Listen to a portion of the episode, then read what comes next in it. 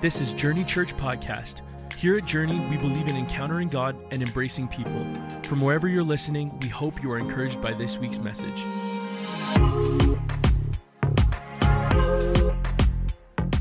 Well, good morning, everyone. You're all so quiet today. I'm just, wow. Uh, I'm really, really glad to be in church. I will tell you, I thread a needle this morning, and I'm so happy about it. I have to tell you about it. I, I don't, I, I was in Toronto this week um, speaking at a Dutch Reformed conference.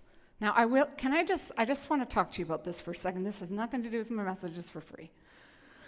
I was expecting to go to a Dutch Reform conference and have everybody sing quietly. We have some work to do, people. The Dutch Reform people are singing louder than this Pentecostal church.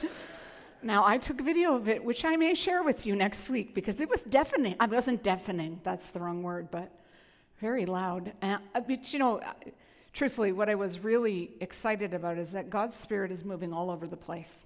You know what God doesn't care about? denominations.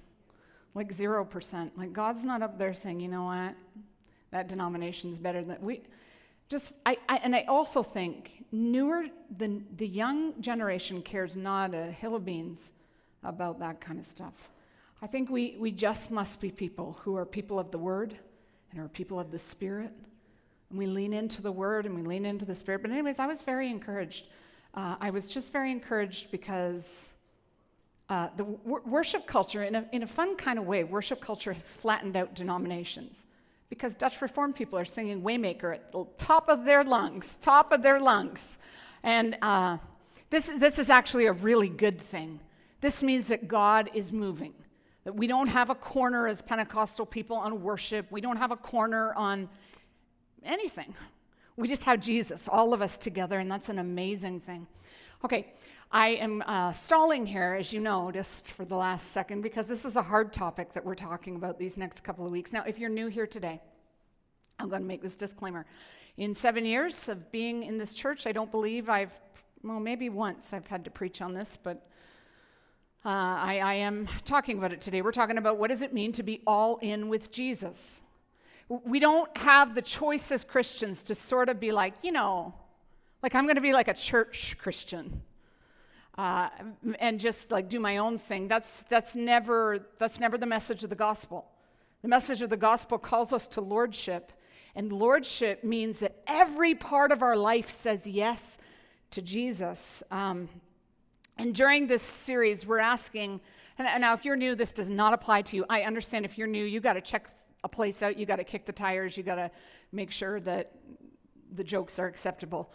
Um, but if this is your home church, we, we are asking, particularly in this season, as we have uh, come out of a weird couple of years, we're asking you to go all in in the mission of the church because, and, and listen, a lot of people will take issue with me about this and say, well, it's not just the church. You could serve God without the church. But the church actually, ecclesial, from an ecclesial perspective, from a biblical perspective, the church, not just this church, but the Big C church, is God's vehicle for bringing his mission to the world. So, so we can't apologize about that. We can't be like, well, like, this is just sort of like a YMCA for people who want to sing. No, this, the church is actually God's vehicle for bringing the gospel to people. That is not about institutionalness or that, that is just biblical. All throughout the New Testament, uh, the church was the vehicle that turned the world upside down. And so, as, as your pastor, I'm not shrinking back from that. We're going to say with our shoulders squared that the church is the vehicle that God is going to use in the 21st century. Whether the government likes it, whether the people like it, doesn't matter. God is still moving. He said that the gates of hell will not prevail against the church. And so, because of that, we're asking you, because of that theological belief, we're actually asking you to say, Yes, yes, I'm going all in. the mission of God, and the mission of God is the church. So, if this is your home church, I warned you. Okay. Um, and, and we do believe that as a church, we're in a bit of a kairos moment. We talked about this last week. Like a God, kairos moment simply means a God ordained moment uh, where He's giving us an opportunity or an invitation and a command to expand our borders. Um, in the book of Isaiah 54, Isaiah is commanded to expand the pegs of their tent. Now, I realize that in the late 90s, if you were a person in church in the late 90s, this verse got like little booklets written about it. Somebody made a lot of money off a pamphlet. Uh, but nonetheless, it is still true that God does call his people. There are seasons where God calls his people to expand. And uh, we, we believe we're in a moment like this. So, uh, in many of our ministries, we see this happening. Um, Logan and jo- oh, Josh is up at the junior highs, but we took two buses for the youth group on Friday, right? I don't, I don't know. Have we ever had two buses? Not since, no. Yay for two buses going mini putting. Y'all, listen, y'all are golfers today. You've got beautiful claps. Uh, now, I, I, I, I, and Pastor Logan would understand this too. Mini putting never changed anybody's life, but I'll tell you what does change people's lives when people get in community together and Christians find other Christians and kids have, like, uh, this is how kids decide to make a public declaration for Jesus, right? Because they actually find people. So our youth group is growing, our small groups are, every part of our church is growing now. Um, if you were to go downstairs, and I, I, gave this plug last week, and some of you were, you just like, you felt this in a very, and you went and talked to Pastor Heather. Our kids' ministry is growing right now. If we all were very quiet for a second, we might be able to hear screeches from the basement. uh, we're going to have, listen, we're, we're going to have to go to two services before every chair is filled with adults in here simply because we're growing with so many kids.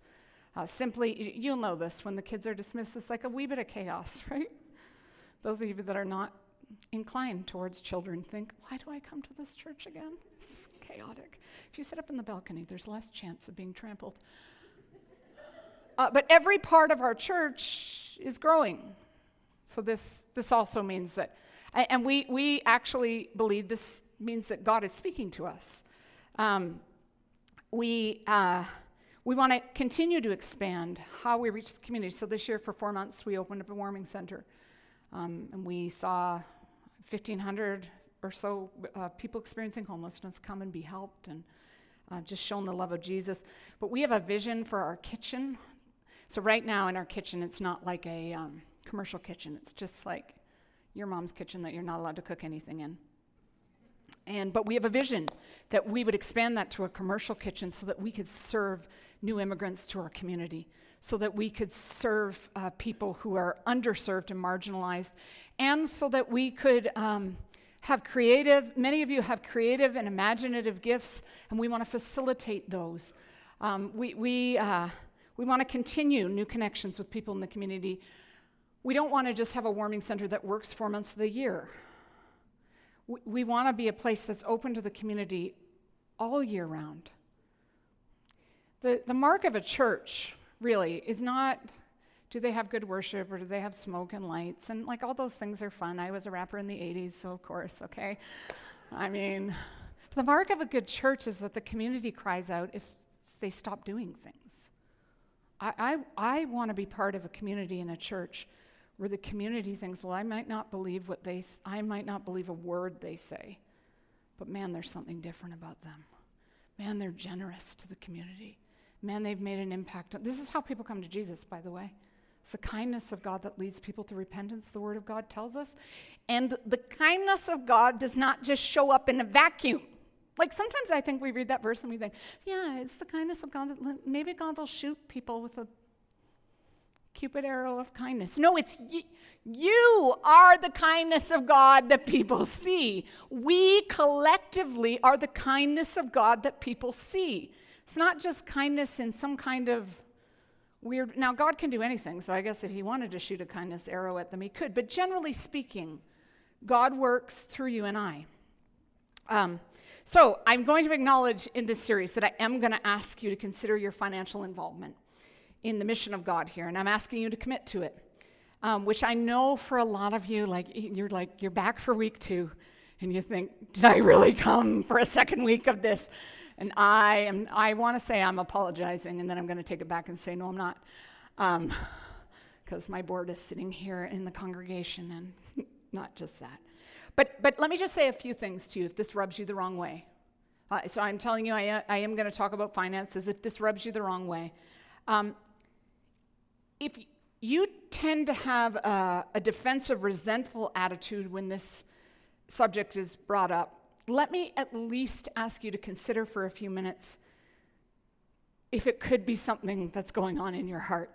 Um, I have two vehicles right now that both have the um, uh, mechanical light on.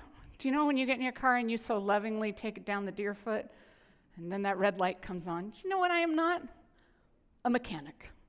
I have no idea why the light is on. I'm just driving the car, okay? Like I'm just driving and I'm praying that nothing happens with my car. Um, the, the, the indicator sometimes that something is going on in our heart is when we have these little flashes of resentment. Now, maybe for some of you, it's not about finances at all. Maybe you're just fine to talk about finances. But the middle, somebody, the time somebody talks about forgiveness, you think, I know the pastor knew my problem, and they're just like airing it out on the stage. Maybe that's your red flag. Or maybe it's uh, that you, I don't know, could be a thousand issues. But I do know that whenever resentment comes up in our heart and we start to feel like a, it's usually a check engine light. Uh, secondly, I would just say this listen, I, I, I want us to be able to hear this. Listen, maybe you've been in a church before and people have broken your trust. Um, maybe you're not at the place where you feel like you can, you can trust this church yet, and that's fine. I, I, I, I really, I don't actually care where you go all in. I mean, I do care. That would be a lie. You, you know that I'm lying saying that. I do care, but, but I don't actually. If you can't do it here, just go all in somewhere because Jesus wants you to go all in somewhere. If you can't give your money here, hey, listen, I pray that someday we'll earn your trust. But if we can't, if you if we can't earn your trust yet, that's fine. Just give somewhere. Um, okay, so this this week I want us to consider a, que- a question. We're going to look at uh, 2 Samuel chapter 7. Uh, but I want us to consider a question that has plagued me for years. And um, there's been lots of years I've been in a little bit of misery over it, and you know that whenever I'm in misery over something, I drag you all with me. So, welcome to church this morning. Um, and, and this is the question that I have often asked myself How much am I responsible to give? Partly because I'm, a, I'm kind of a rule follower, kind of a rebel. The rule follower in me wants to get a golden star from somebody, the rebel in me wants to do not what they tell me to do. Um, so, on, on here's a little bit of a confession time. I'm a bit of a materialist, maybe like you. I don't like parting with my money. Makes me so mad. This morning I was in the airport very early, like four o'clock in the morning, Toronto time. And um, I was very hot because I decided to, to wear this outfit in public, which is a very bad fashion idea when you're not wanting to be hot. But I had to get a drink, and the guy charged me 7.65 for a drink.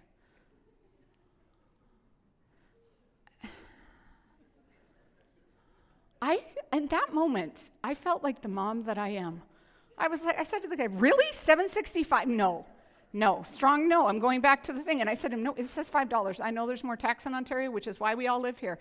But but not $2.65 worth of it. I made that man ring that up. He looked very upset at me. I'm, I'm I just don't like parting with my money uh, at all for any reason.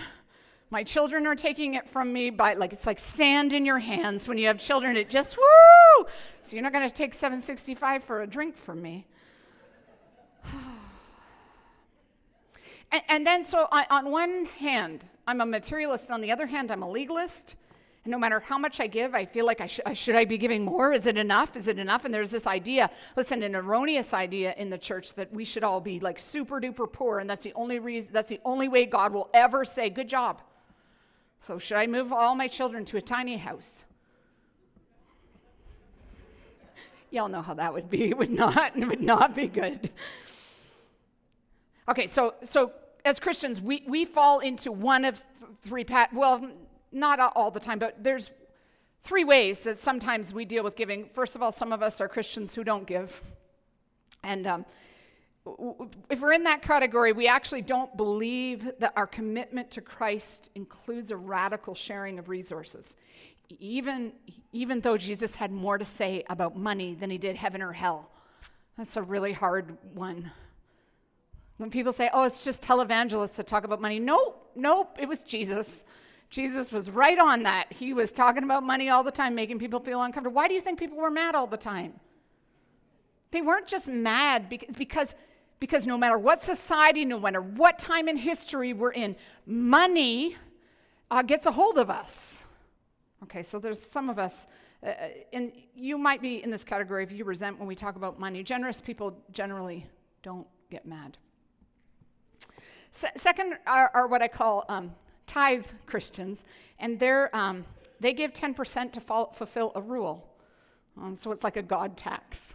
And you, you kind of say this you pay your 10%, and you go, okay, whoo, done with that. I am free. Praise God. He likes me best of anybody. I'm in the good books. Um, and this is, this is a little bit of an error. God never imposed a rule on us so that we would live by some kind of tax for Him to like us more. We are loved wholly and fully. You never give a cent to God, He still loves you. You never give a dime to the kingdom of God, He still loves you. He still thinks you are amazing. He calls you a masterpiece. So there is no guilt. So the thing about the gospel is that uh, Romans chapter 8, verse 1 tells us that there is therefore no condemnation to those that are in Christ Jesus. And this applies to everything. So I, I want you to hear very clearly today that we don't live under guilt or like God's going to get you. If you don't give your 9.9%, God's going to get you. Uh, we don't live by that. We, we don't believe in that theologically.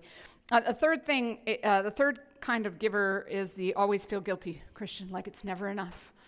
It's never enough. And you buy a new car and you park it like way over there by the C train so that nobody can see that you bought a new car. And, that's not biblical either. we're going to talk about that from 1 Timothy. God gives us things to enjoy. That's part of his um, joy. Okay, so at all, uh, at all points, at, at points in my life, I've been in all three categories. So I, I want to share with you this, this, morning some scripture that God has given me over the last couple of years that's helped me form a val- balanced view of money. King David, this morning, I told you we're going to look at four characters. Last week we looked at Abraham. This week I want to look at King David.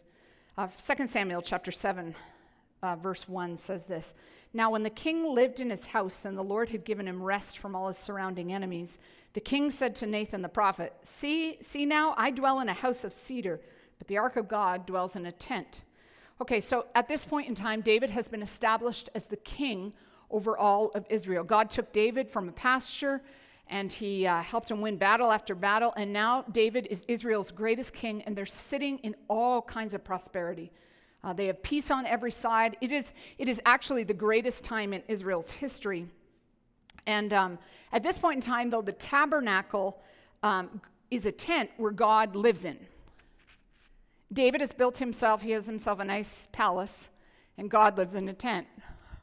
And David looks over at this tent and said, You know, this isn't right.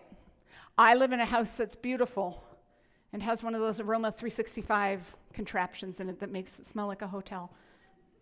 Um, and God lives in a tent. I should build him something nicer. And Nathan responds like any pastor when someone comes and says, Hey, listen, I have a big gift I'd like to give. You know what Nathan says? Do whatever the Lord has told you to do on your heart. He turns his head sideways. He looks quite spiritual. And so, um, go and do all that is in your heart, for the Lord is with you. Yes, he certainly is. Then this very interesting thing, there's a bit of a plot twist. Um, here's what the scripture says it says, But that same night, so Nathan says to David, Yes, I agree wholeheartedly, build this thing. But then the same night, the word of the Lord came to Nathan Go and tell my servant David, Thus saith the Lord, Would you build me a house to dwell in? I've not lived in a house since the day I brought the people up of Israel from Egypt to this day, but I have been moving about in a tent for my dwelling. In all the places where I have moved with all the people of Israel, did I speak a word saying, Why have you not built me a house of cedar? And God's essentially saying here, David, David, hello? Did I say I needed a house? Uh, did I ever say, I'm tired of this drafty old tent?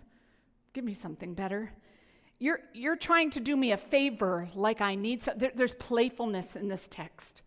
Uh, by the way, healthy organizations, healthy um, or always tend to have a bit of playfulness. You, you have to watch for this in the Bible, though. If you don't watch, if you, if you just come to the Word of God like very um, tense, what you'll read into it is tenseness, but there's all kinds of playfulness in this text. And I, I, I would just say that a little bit when we get talking about money, I can actually see it in your body language. We get talking about money, everybody's body gets a little bit tense. Do you know it's the number one uh, problem in marriages? Money. Families, number one problem, money. Uh, and so when, when we go to talk about money, it's important that we sort of like just everybody relax your shoulders a little bit. And God is like a little bit funny with, with David here. He says, Listen, um, David, if I needed a new place to live, David, I wouldn't be coming to ask you to spot me a couple million. Like, that's basically what he's saying. Um, and this is what he says He says, I took you from the pasture, from following the sheep, that you should be prince over my people Israel. And I've been with you wherever you went, and I've cut off all your enemies before you. And I will make for you a great name, and I will give you rest from all your enemies. Moreover, the Lord declares to you that the Lord will make you a house. This is wild. David says, God, I, I want to build you a house. And God goes, Nah, you, you think you're doing me a favor? No, I am God. And um, God says, He basically turns the tables on David and says, Oh, you think you're going to build me a house? No, I'm going to build you a house. Isn't this amazing about the generosity of our God? This is the same God we serve, by the way. This is the same God we serve. He, he turns the tables on us and says, No, no, no, no, no. This is not about you doing me a favor. I'm God. I don't, I don't need your money. And then I love this. In verse 18, it says, King David went and sat. If you're the underlining kind, you can underline that word sat. Sat before the Lord and said, Who am I, O Lord God? And what is my house that you have brought me thus far? And yet this was a small thing in your eyes, O God. And what more can David say to you? Because of your promise and according to your own heart, you have brought all this greatness to make your servant know it. The word know here is very telling. It's not just like, I know, it's like a deep seated knowing, like to know something in your guts. David started this discussion feeling like he needed to do God a favor, and he ends it by sitting and knowing and wondering at the glory of God.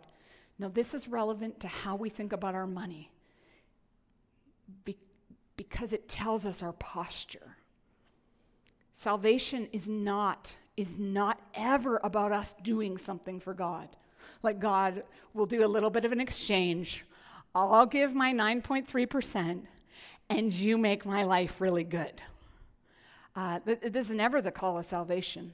Salvation is always about us sitting at the feet of God and knowing Him, actually knowing Him. And any giving we do then is because of the abundance of grace that we've been given, thankfulness that we've been given.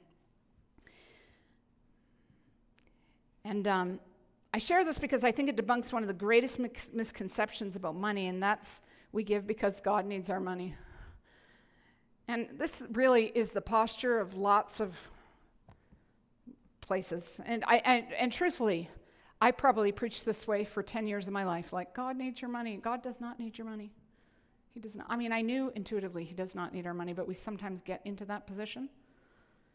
And he proved this to his disciples. Jesus proved this to his disciples over and over. He provided for the financial needs of, out of fishes' mouths. That's a very weird story in the New Testament where the disciples are like, We don't have any money. Go look in a fish's mouth. If you don't think Jesus has a sense of humor, like this, I, I mean, I think sometimes we read the New Testament, we go, well, that was normal in the New Testament days. They played with a lot of fish a lot of times. So just go out there and play with the fish kids. No, that was weird. Also, have you ever thought about how that fish would have been slippery?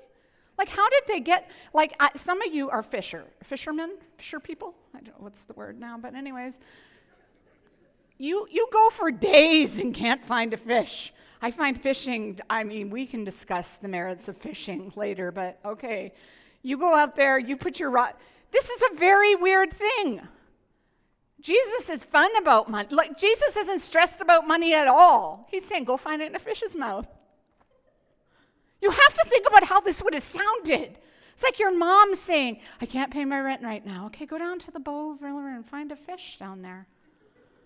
Very weird. Very weird. And also fun.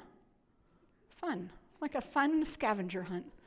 Parents, if I, I realize with my four little kids, this is for free as well. If you ever need your kids to have, you need to have some alone time. If you're a young adult, you don't have kids, this is also, this is going to be a free one be for you. What you do is you make up scavenger hunts, long ones, long scavenger hunts. Find a four leaf clover, like put hard things on there, and they will be gone for hours. But, so that's just for free.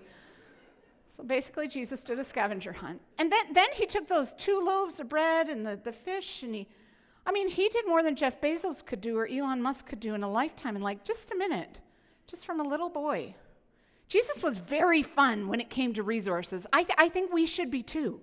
I think, I, I think our position has got to be less uptight, less like, oh, God wants my money, and more like, oh, okay, God, we get to do this. We get to go and like find resources and fish's mouths and give it to your kingdom. This is amazing. What, what if we stopped being like the world who's so uptight about money? We just started saying, God, it's our privilege. We know you don't need anything, but it's our privilege to give back to you because we love you. Psalm 50, 12 through 15 says this it's God talking. I want you to hear the playfulness in this verse. If I were hungry, I would not tell you, for the world and all its fullness are mine. Offer to God a sacrifice of thanksgiving and perform your vows to the Most High, and call upon me in the day of trouble. I will deliver you, and you will glorify me. God is reminding us in this verse I, I don't need you. I love you, but I don't need you. Do you, do you, know that that's so freeing? Because often in human terms, this is how our love for God is not like, our, like a love for anything else. In human terms, uh, when people love us, we often get the sense it's because we can do something for each other, usually.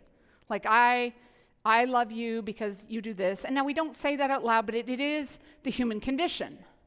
What God says is listen, even if I needed something, which I don't ever need something, I wouldn't ask you anyways. I just love you. This changes our posture of giving altogether. We're not giving because God said, if you don't give, the kingdom partners, all the missionaries will starve. No, God could tell them to go find money in a fish's mouth, but He's asking us, you get to. He's saying, hey, you get the privilege of partnering with me. Okay, so it, this scripture in 2 Samuel tells us something, though, about David and about his posture for giving, and I think we can learn a few things from it. The first thing is that David wanted to leverage his money for God's eternal kingdom. Because God said to him this in 2 Chronicles 6, verse 7 Because it was in your heart to build a house for my name, you did well that it was in your heart. I mean, God told him, You don't, you don't have to build a house for me, David. But it was really awesome that that was in your heart. And basically told David it was a good thought.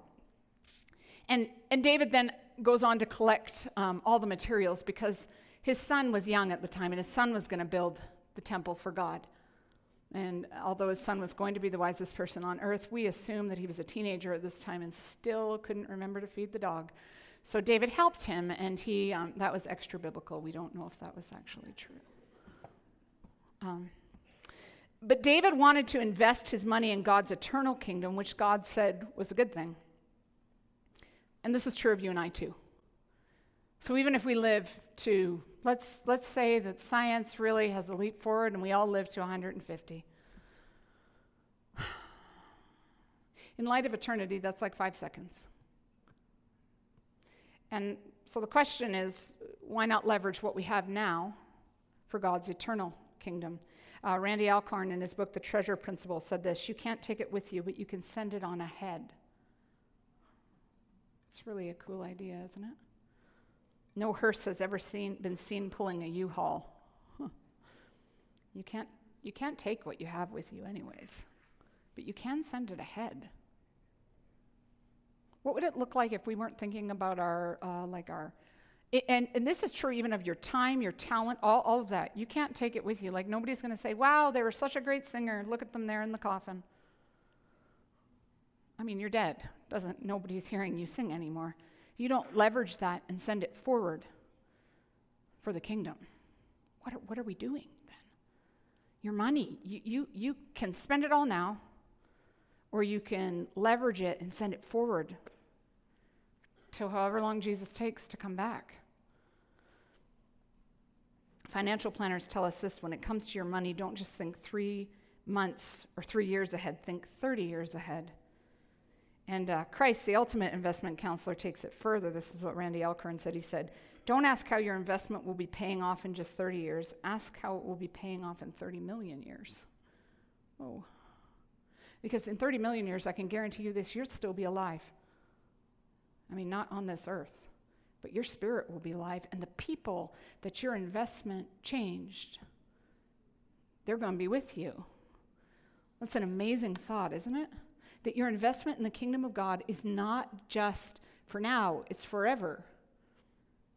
And David was so grateful. The second thing we learn is that David was so grateful to God that he wanted to give God something to show his love for him. So he had saw all he saw all that God had done for him and he wanted to do something in response. In fact, at the end of 2 Samuel, God reveals the plot of land where his temple is to be built. And so David goes over to get the plot of land, and there's a guy there, and he says, Hey, listen, um, Can I buy this land from you? And the guy's like, You're King David. You want the plot of land? It's yours. It's fine. It's going to be for the temple. That's totally fine.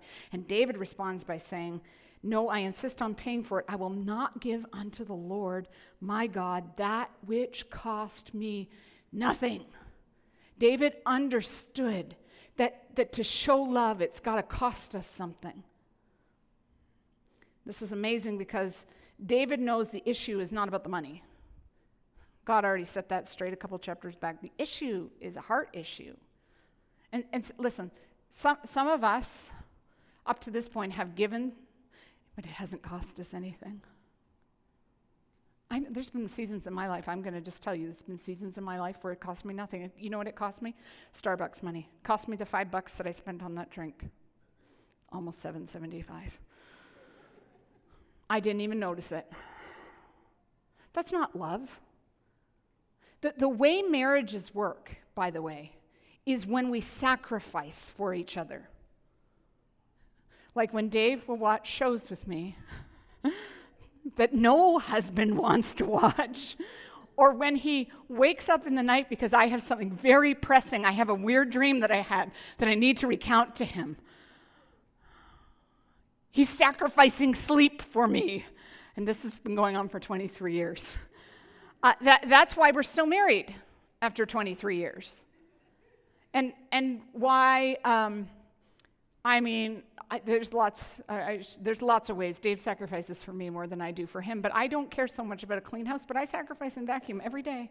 I mop our floors I, because, I, because that, that's what love is. And if, if you have seen a good marriage before, you, you'll know that. That love is like this sacrificial, back and forth, that's what grows your love. We can't say we love God on one hand, but be unwilling to sacrifice anything. And my, listen, it's not just about money. Money is just something that we can tangibly talk about and we all understand. If it doesn't cost you anything, ever, you don't feel that pinch a little bit.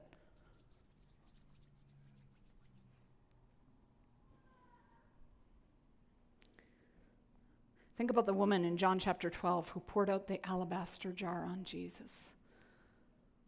Cost her everything she had, everything probably that was of worth in her life. And if David was grateful to God because of what he'd seen God do, how much more us who have seen, who, have, who know of Jesus, who gave his very life for us? Okay, and then the third thing we find is that David did exactly with his money exactly what God instructed him. And, and the point is, we need to get good at saying, God, what do you want me to do with my. Now, God gives us instructions in his word. But, but generally speaking, God doesn't say, and all of you will give $79.95 a week. That's not the way God works. Because he actually, he actually calls our, our money to be in relationship with him. Laura talked about this a few weeks ago. That our giving actually has to be a result of um, our heart. When Moses was gathering money in, the, in Genesis, he, he, it says in the Word of God that everybody gave what God put on their heart to do, and there's more than enough. And I just believe that as a people, if we just said, God, what do you want us to do here? God, what is it that you're calling our family to do? That there'd be more, more than enough to meet every single need in our city. That we'd be able to reach every person that God's called us to reach that we'd be actually able to do, you know, from a discipleship perspective. They say that, um, The two things that cause young people to grow up and serve God all the days of their lives two things send them on a missions trip, send them on a missions trip, and send them to camp. So, what's weird about that, though, is that both of those things are quite expensive endeavors. Yes, if you're a parent, if you all signed up your kids for camp this year, if you didn't already do it, you might not get to. But uh, it's expensive to do those things. So, what we're doing, what we're actually doing in our churches, is saying, you know what, if you're upper or middle class, your kids can be discipled. What? But if you're not, well, sorry. I, think we can do better as a church, yes? imagine if, as a church, we said, listen, if, if Journey Church is your home, we send every kid to camp. We send them to camp through our general budget. We say every kid gets to go to camp no matter where you are from, no matter how long you've been here, no matter how much money your mom and dad or your mom has, you get to go to camp. And every kid gets to go on a missions trip. Yes? Yes? Because we care about discipleship, not just so that kids can go to LA, and they're going to go to LA this year, our teenagers, and they're going to have a good time, but that is important to their discipleship for the next 25 years. That matters for if they serve Jesus or not. And I am willing to contend for that because we must contend for people serving Jesus from the day they're born to the day they die. And not have this sort of like, well, 90% of our kids are going to like fall away from God and it's not going to be relevant to them anymore. And you know, there's nothing they can do. The world's just taking them by storm. No, it's not. We know the data. We know the things that are going to cause kids to, to serve Jesus all the days of their lives. But that, that's going to take resources. That's going to take us squaring our shoulders back and saying, maybe I will have one less latte this week or one less power drink in an airport for 775. I'm not getting over it. Maybe it means that I have to like make my own coffee for the next year because it's got to cost me something. We've got to be people that, that, that, take the words of Jesus seriously when he says, all in. I will lose my life to gain one. Okay, I have too much information today and all my numbers are out. But I, I do want to tell you this that this is not just an Old Testament principle, it's a New Testament principle as well. In 2 Timothy um, the Bible says, Command those who are rich in this present world. By the way, if you are sitting here, if you live in this country, you're in the top 2% of people in the world. So, this scripture, I know I generally read it and go, Well, it's not talking to me. So, I'm just going to skim that one. This is what it says Command those who are rich in this present world not to be arrogant, nor to put their hope in wealth, which is so uncertain, but to put their hope in God, who richly provides for us everything for our enjoyment. Command them to be good, to be rich in good deeds. Let me ask you this are you rich in good deeds? And to be generous and willing to share. In this way, they will lay up treasure for themselves as a firm foundation for the coming age, so that they may not, so that they take, may take hold of the life that is truly life. I like that last little part. This is how we take hold of the life that's truly life. I don't want to live a life that's like sort of mid like I sort of lived. I want to live a life that, like, when I get to the end of my days, when I'm ready to die, whether I know it or not, I've lived every single moment like, like, every moment of my life was like really, really living. I don't want to live like this weird kind of existence where you're just trying to get to your two weeks of vacation. It's a terrible way to live. I know vacation is wonderful, but we cannot just live our lives like for the next time we have four days off in a row. I want to live every minute. And the way that we do that is by saying, God, help me to be rich in good works. So for some of us, that, that's like a call to serve. Like you've essentially just been doing your own little thing in your own little cocoon. And, and God wants to call you to serve his kingdom. For some of us, that means going after church, saying to Pastor Heather, I could help out in the twos or I could help out uh, Pastor Amy in the in the big kids in the kids church, or for some of you that means saying, "Hey, listen, I I could work the coffee machine, I could greet people and see people, really see people." And for some of us, it means that we say, "I could give of some of my finances so that the kingdom of God can go forward." And listen, there, there's lots of things that I could talk about today. But God invites us to give, essentially. And He's not asking us, He invites us. I just, He invites us to give so that we can go to war against the idolatry that corrupts and destroys our hearts. I know none of us are like walking around saying, Yes, the idol of money has really destroyed my heart. Nobody, nobody actually, but it's really true.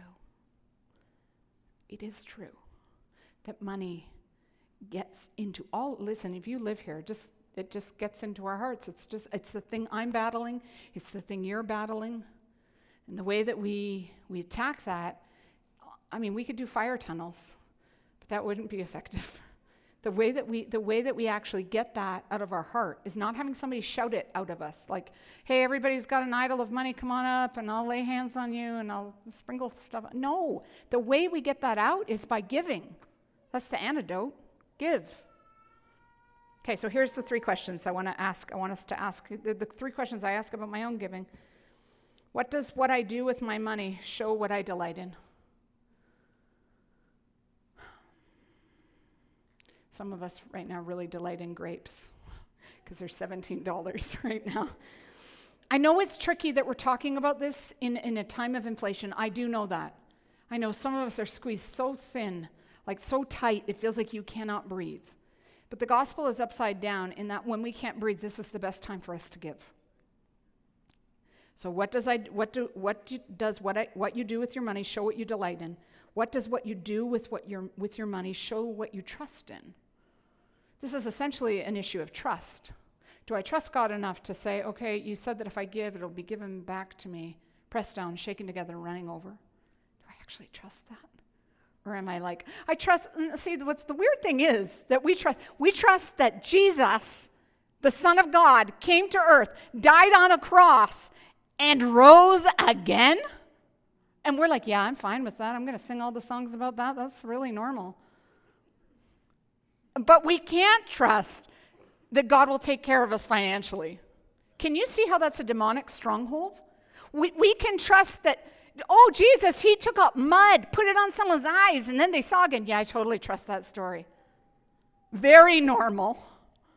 But we can't trust that God will take care of your mortgage or that God will take care of your kids. Okay, so what does what you do with your money indicate what kingdom you're building? What kingdom are you building? Your own?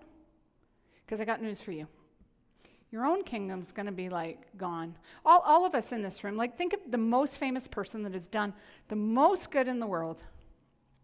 And then go downstairs to kids' church and ask a five year old, hey, hey, you ever heard of this person named whatever your name is? Do you know what they're going to say? No.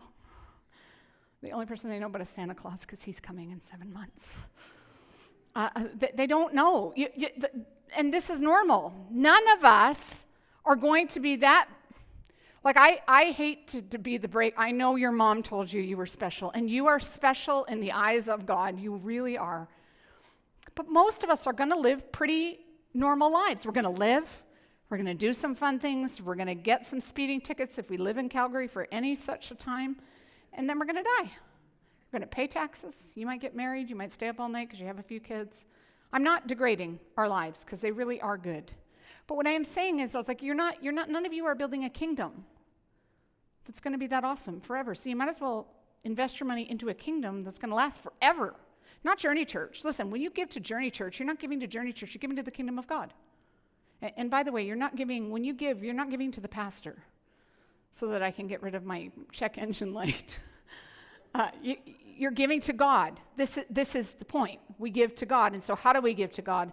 I mean, we give through talking about, like in the Old Testament, God, God laid out a minimum standard for the people. He said, You're going to give me 10%.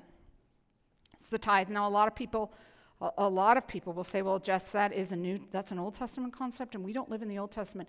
So in the New Testament, it's a little more tricky because, like, basically everybody gave everything. So I'm just like, I'm just going to say to you, just like, just maybe put that out there, like, the Old Testament's easier. So, and it, it was a universal concept. God said, when you touched the tithe, you were actually stealing from God. All of what you have is God's, anyways. It's very quiet in here today. It's good that I only talk about this once every seven years. And, and then there's, there's, so there's tithing, and that's like a basic minimum standard. If I, I know it feels like you can't do it. I know you're in university, you can't do it because you have no money, and I know then you get, you just get out of school and your debts come calling, and then you can't do it. And then what happens is you get married and you can't do it then because you're saving for a honeymoon, and then you get married and you have kids and you can't do it then because of diapers. And then you can't do it because your kids get big and they ask you for 20 bucks every time you turn around. And then you get big and they're going to college or university and you're flat broke. And then after that, you're trying to prepare for retirement. And then after that, you die. So you're buying your tombstone. This is how it works. You will never have time. If you think about this, it's a bit like having kids. Like when people would say, Oh, I don't think we're ready to have kids. You're never going to be ready for kids. You're never going to, you're never going to have the money. You're never going to be ready. But it's the same with tithing.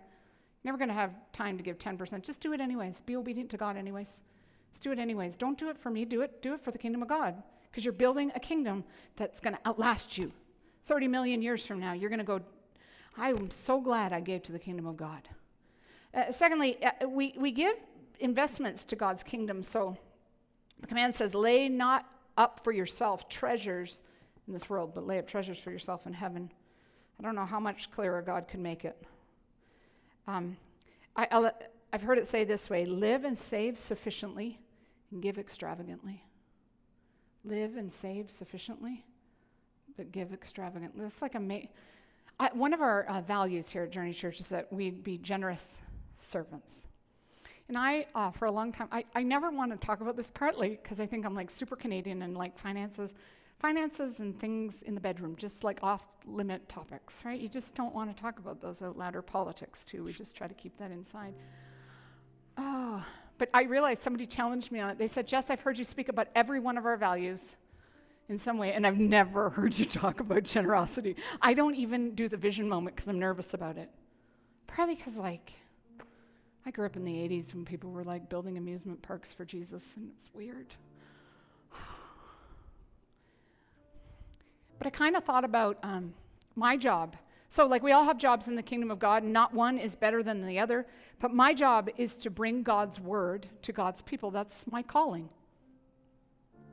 And like a parent, like in some ways, I'm a parent trying to teach. I don't think of you as my kids. Most of us are the same age, but I do know that there are some topics with my kids that, like, I just didn't look forward to talking to them about.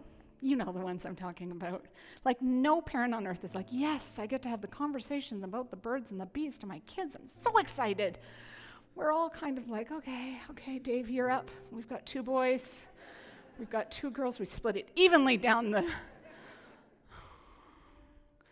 and I don't know if we still did a really good job about it. My kids often come back to me and say, Why didn't you tell me about that? I don't know. I don't know. But, like, you know what bad parenting is? And if you haven't done this, don't. Bad parenting is when we just ignore things and just choose not to tell our kids about it at all. Like, just hopefully you'll find out about that from someone on the school grounds. Hopefully you'll find out that not from the internet. Um, and so, my, my job is to bring the full counsel of God, not just some of it if you're here new, I, I, want you to know this is not an every week occurrence. I don't get up and talk about where our money is. But in some ways, I was thinking about how this talks about what kind of a church we want to be a church that doesn't avoid hard topics. A church that just says, like, hey, like, we got to talk about money because money controls most of our life, yes. Like, your bills this week, none of us are just like, I'm just going to forget, unless you're independently wealthy all of us have to think about juggling the cost of grapes right now. And part of my role is to bring difficult subjects and make us think about how the Word of God instructs them. So this is this is kind of what I want us to do today. I want us just to close our eyes just as we Here's the three takeaway principles. The issue is not money, the issue is our hearts. Always our hearts.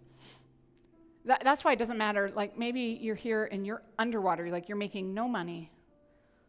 It's fine. The issue is not how much you can give, the issue is your heart. What does what you do with your money show what you trust in and delight in? And what's funny is that it's easy for our mouths to talk a good talk. our wallets are not so compliant. Second thing is that your money is given to you as a tool to love God and invest in His kingdom. That's why God gave you money, to love God, invest in his kingdom. And thirdly, we're, we're told that we're to do what God says with our money. Whatever, whatever God says to us, that's what we're to do, to be obedient. And frequently, we should lay it at his feet.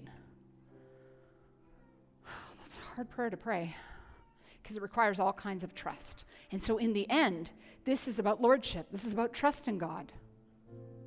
So, today, n- not even not taking money right out of the equation, I, I would just call you to go all in with God, to trust Him sufficiently, to trust Him fully with your life, to say, God, I trust you. And it is not enough to say, Jesus, uh, I, I think that you died on a cross, but I'm not really going to trust you. That's not trust. That's like believing in a story like that you really maybe don't believe in. I, I want to call you to trust him, to trust him to believe that he could take care of all your life to trust him to believe that every single every single heart cry you have had he has heard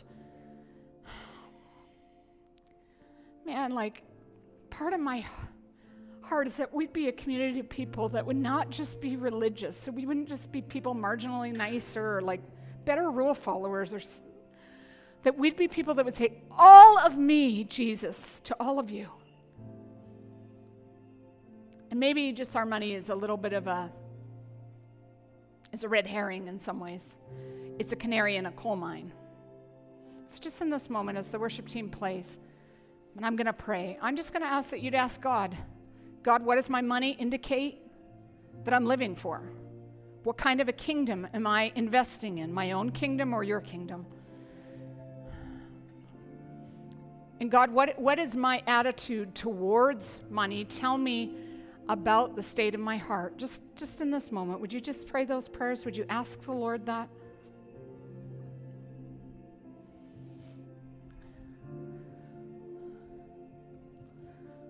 So, God, I pray that you would challenge us today to become people that trust you with all of our hearts. Thank you that you are a God who fully can take care of us, who is trustworthy in every way. I pray that you would bless us now in Jesus' name. Give us courage. Amen.